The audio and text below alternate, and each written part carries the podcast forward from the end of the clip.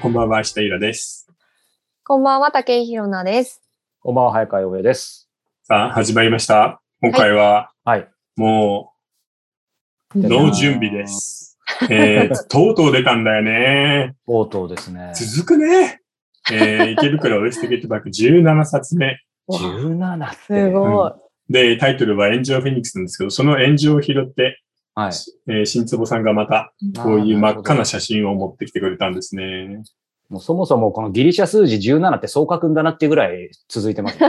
いや、本当だよね。不思議、確かに本当に。うん、だってデビュー、でつまりまあデデビューのきっかけでもあり、デそうビだューしね。て新から。人賞だからね。うんはい。ほぼ毎年出してるイメージありますけど、でもそういう意味では17作ってことはデビューして毎年ではないってことか。うん間にちょっと休んでる時期もあっあてそ、うあ,、かはいと間に2年とか空いてる時もあるんで、はい。すそれでもかれこれほぼ毎年書き続けてるからね。ごいな、うんすごい。いやいや、本当い意外。一つの小説でそこまでこう連載が続くって、なんかこう時代小説とかそういうのだったうらんうんあるかなと思うんですけど、普通の現代小説みたいのである。なかなかないよねありますなかなかね。うんなんかないような気しますね、なんうか。ん、でもこの連作っていうのがやっぱり良かったのかもね。うんうん長編で17冊ってなかなか大変だから、うん。連作の読み切りっていうのがなんか小説誌にも合うし、あの、読む方もそんな負担にならないっていう。うん、そう、うん確かに。読みやすいです。まあね、あの、今日は当然この最新刊に触れつつ、ある意味小説家スペシャル的な感じですね。まあ個人的にもこの創作の秘訣とか、まあ当然池袋シリーズなんでここでしか聞けない裏話なんかも伺いたいと思ってるんですが、い、きなりヒロンさん に振る,、振るけど、ど、どはいどうだったまあ感想。もうご本人を前に。そうですね。いや、もう本当に単純に面白かったですけど、やっぱりその、イラさんの小説の特徴なのかうん、わかんないんですけど、なんか今のその社会を映し出すようなやっぱ話題みたいなのがすごくふんだんに、うんあの、盛り込まれてるっていうところが、まあ、ある種なんか勉強にもなるし、なんかあ知らないこととかもやっぱあったりとかして、うんちょっとそれもなんか目から鱗なこいとや、でも、ひろなのさんだったら、このさ、頭のさ、はいパパ活の話なんかドンピシャだもん、ね。あ、そう、 いや、もうね、今ね、パパ活の話が地獄みたいになっててさ、えー、結構うちでは話題になってるんだけど、あもう本当にみんな、いやいや、土方してるんだよね。うん。ちなみに、そうそうあ、の、この、良い子の YouTube とかニコ動を見てる人は、土方ってわかんないですよね。ああ、そっか、まずそっからですね。はいひろさん、土方って何でしたっけ土方は、あの、何でしたっけ、あの、おじさんとか、あの、ちょっとうんお金、ただお金を持ってて、いうんいけてない親父と、あの、セックスをする仕そう事。そう。 うん。汚れ仕事みたいな。そうだからそういう意味ですよね。もう女の子たちにとっては、本当に土方なんだよね。うん。汗だく、泥だらけの土方仕事だけど、金のためにやるしかないかっていうことなんで、そこの裏をちょっと知った上で、パパ活のおじさんたちも、もうちょっと優しくね、現場ではって思うよ ね。うんネーミングセンスがいい。いい、いい、ですいよねい。そう。やっぱ、抜群だよ ね。本当に。女の子たちがやる土方ってさ。いや、本当ですよね。素晴らし ちい。なみに、えー今回はそのパパ活の話と、これ池袋で一時話題になってたんだけどさ、でかい黒いリュックを担いでバーンって女の子に体当たりしに行く。うんそう、それすごい、その話好きですよ、私。これ、新手のなんか、なんていうかな、痴漢みたいなことなんだけど、うん。そう、女性にこうね、危害を加えることで興奮する男っていうのがいるんだよね。それが一つ、ぶつかり 男。あとは、あの、ウーバーの話と、うん。あそうですねえー今のネット炎上ですね。うんうんネット炎上大い変やだかすらね、ご今かったは。ですね。うん壮絶な本当ですね物語だったな、これうもん。でもその炎上フェニックスっていうそのタイトルがすごい前向きなタイトルうんだったんだって小説を読んで気づいて。そうそう、読むとすわごかいいるいんタだイトよね。ルだったなって思いました。そう、なんだって思うんだけどね。 う。ん。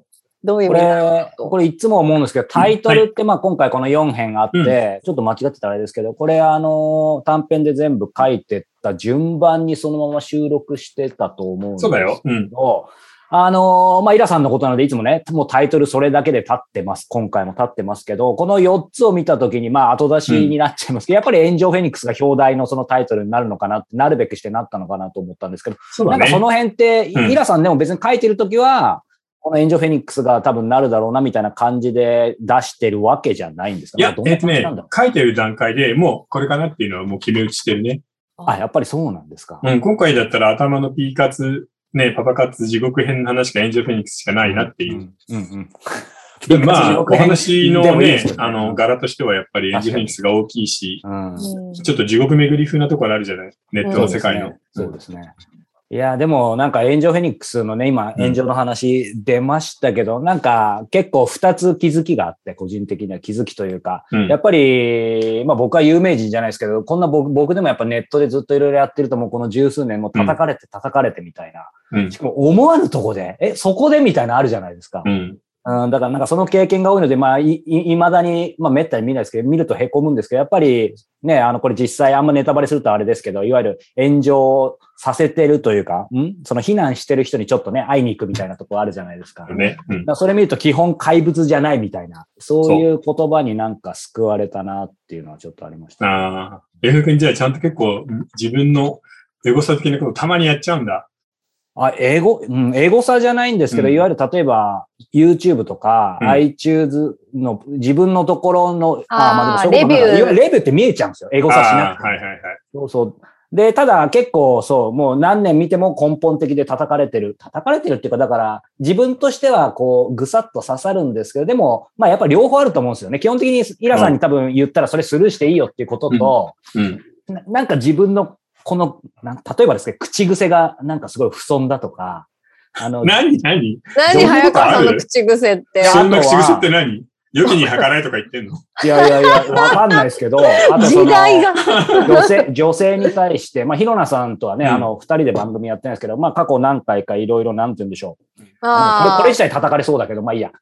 ああ、女女性と、ジェンダー問題でね。例えば。うん、こうやってると、例えば、うんあの、なんか、あの、名字で呼ばないで、ひろなさんみたいな感じで言ってたりとか。うんえ、ダメなのなんでひろなさんに、例えばバレンタインの 時に、うあ、んチョコないのみたいな、なんかふざけて言ったりするのも。ああー、なるほど。だからまあもちろんそれもね、今いけないのかも難しし。れないいやでもさ、それに叩かれてたらやってらんないよね。そうそうそう。いや、なんか、この間、 この間っていううか、ん昨日か一昨日ぐらいラジオ聞いてて、うあの、わ、こんなことも、あの、ジェンダーに関わることなんだって思ったのが、あの、その、パーソナリティの女性の方が、その、すごいカレーが大好きで、カレーも、を作るのも好きなんですって。で、スパイスからこう、カレーを調合して作ったりとかしてる方らしくて、んで、なんかその方が、なんか、カレーこそ男性む、男性のための料理だと思うみたいな。な男性が作ってもいい料理だと思うって言ったことに対して、その相手の男性のパーソナリティの人が、いや、それはちょっとよ良くない言いか言い回しなんじゃないみたいな感じのことをあ言う、それはちょっと差別的発言なんじゃない的なことを言ったんですけど、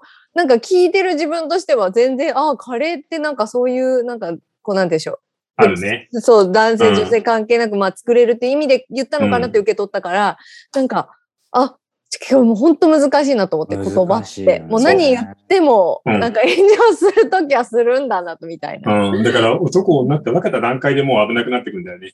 ななんか男性向け、女性向けみたいな感じで。難しいなぁでも、まあ、またいい悪いはあれですし、それこそ発言気をつけなきゃですけど、ちょっと脱線しますけど、ここの前、たまたまうちであの、子供が結構料理好きなんで、別にそれで見せるってわけじゃないんですけど、あの、昔、お二人ご存知ですかね、あの、ミスター味っ子ってやってた。ああ、はいはいね。あるじゃないですかまだねあれであの、主人公の味吉陽一くんの同級生の、まあ、ヒロイン的な女の子が、なんかその料理があんまり上手じゃなくて、うん。うん。うんで、弟も出てくるんですけど、弟がなんか、あの、洋一みたいに、なんか料理できないともう女のくせにみたいになんかそういう発言してる、うんそれを今だったらもうアウトなんだろうなみたいな。確かに。あーあった ね。確かに、そそうそうそうそうれはもう絶対言われるやつですね。うんうんちょっと脱線しましたけど。でもまあまあ YouTube の場合はさ、うんうんある程度の裁量権はこちらにあるわけなんで、うんまあいいんじゃないのそうなんですよね。そこでだからあんまりね、うんゆやってるともうとキいうリよりがないんでさ、僕たちがそういうふうに言っても、なんか悪意を持って言ってるって感じはないじゃない。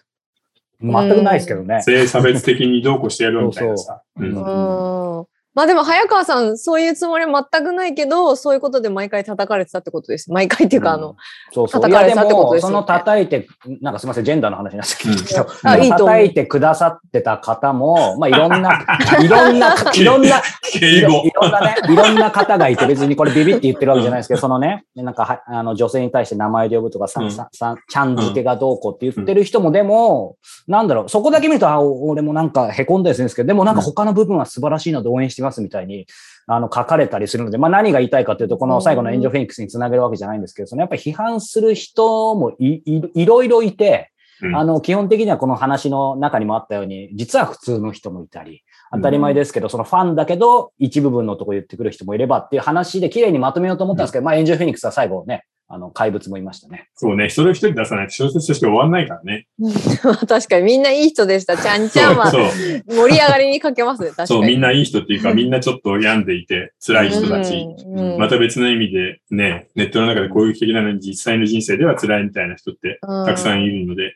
でも、今回もなんだかんだ言って、このネットのやり方はなかなかシャープだったね。いやー、よかったですね。うん、やっぱり今の時代をちゃんとこう映しておきたいからね、せっかくだから。カメラみたいにパッと切り取れるので、短編だと。ううんんちなみに、この話題の選び方とか、イラさんのその先見の目みたいなのが、うん。あの、光っていらっしゃるんだと思うんですけど、この順番とかってなんか決まりみたいなのあるんですかわ、ないないない。ちょっとないんだけど、うん。ちょっと女性問題が扱った場合はその後男になるし、年齢の幅を散らしたいんで、えっ、と、ちょっと中年に上げたり下げたりとか、子供にしたり、老人にしたりみたいなのは考えるかな。やっぱそこのバランス感覚だよな、イラさんのこう。だからこれ1本目が女性で、2本目が、うんえー若い男の子で、3本目が中年の男性で、4本目が女性のアナウンサうんーじゃない ?30 歳ぐらい。はだいからそういう点ではちょっとばらけて考えるようにはしてるんだよね。うんお女、男、男、女。で、年齢もちょっとずつ違うっていう。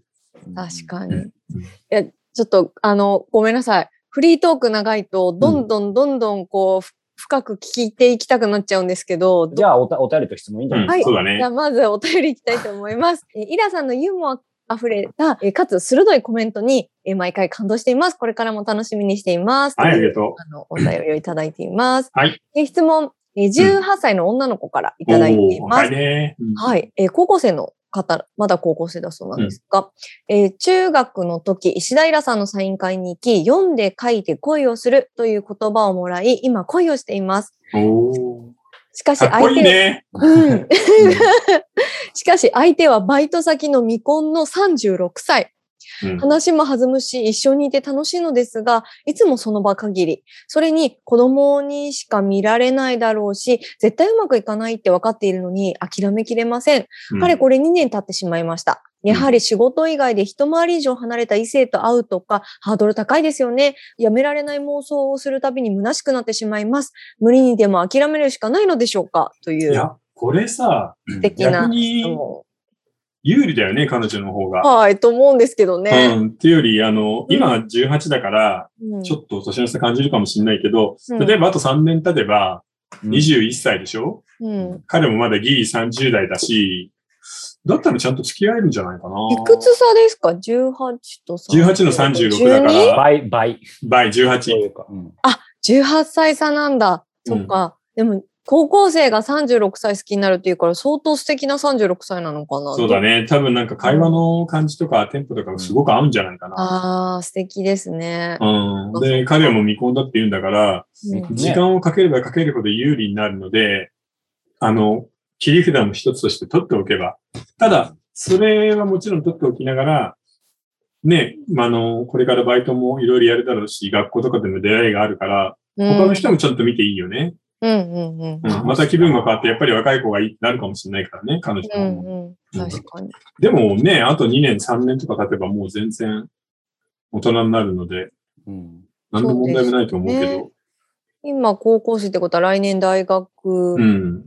生とかになるか、専門学生とかだよね、ねうんなるかわかんないですけど。まあでも、イラさんが言うにね、そのね、うん年齢差ってもちろん気になるでしょうけど、なんか、確かに特に18から20、25とか、どんどんこう重ねていけば重ねていくほど、その18歳差の差もある意味実質なんか、どんどんちっちゃくなりそうですよね。そうそうそうう。んいや、大人同士になっちゃえば、もうあんま関係ないからね。いや、本当そうですよね。え、うん一番年の差があったお付き合いって何歳ですか、皆さん。そんなに広くないですか 10, 10とか離れたりとかっていうことは。は、あるかな本当あるイにラさ、うんん超、超上とかですかいやいや、下かな、やっぱり。うーうんんそうなんだ。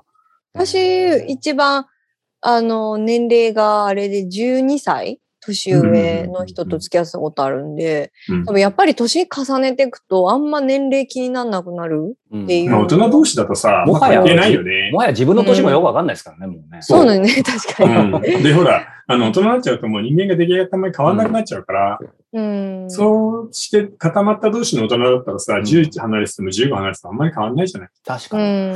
うん。まあ、それが中学生とかだと、ちょっと、まあ、別な問題が出てきちゃうけど、確かに。ね、25と40だったらうん15歳差だけどって思うもんね。そうですね。うん。ただこれ女の子がこれだからいいんだけど、うんうん。今婚活の現場とかで恐ろしいことが起きてて、はいはい。 40代半ばとか後半で初婚でこれから結婚したいっていう人が、うん20代と結婚したいとか言うんだよね。ね。あそれが本当にやっぱ無理なんだって。うんー。無理なんだ。うん。だから女の人は給料が高い方を求め、男は若い方を求めっていうので、果てしないミスマッチがこう起きてるってことなんだ。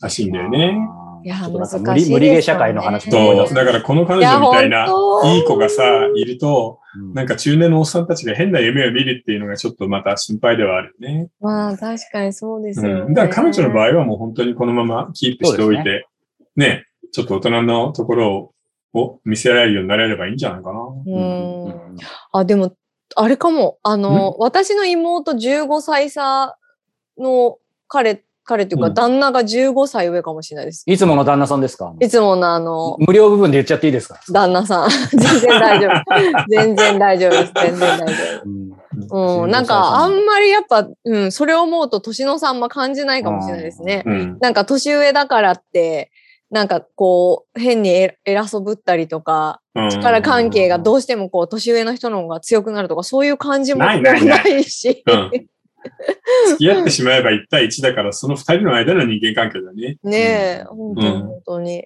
なんか一回デートしてみればいいのに、どっかお食事でも行きませんかって言って。そうだよね。なんか難しいそののかな年だったらさ、ねちょっとご飯おごってくださいよとか言え全然言言ええちまゃうすよねね。。そう勉強教えてくださいとか何でもいいと思うんですけど、うん勉強教えてください、あれか。うん。さすがにきついかも な。ちょまあっちょっととお茶ぐらいでもおね。茶しませんかみたいな。ねなんか一言声かけても全然そんな諦めたりとかする必要ない気がしますけうんいど。や全然ないと思うよ。うんうん。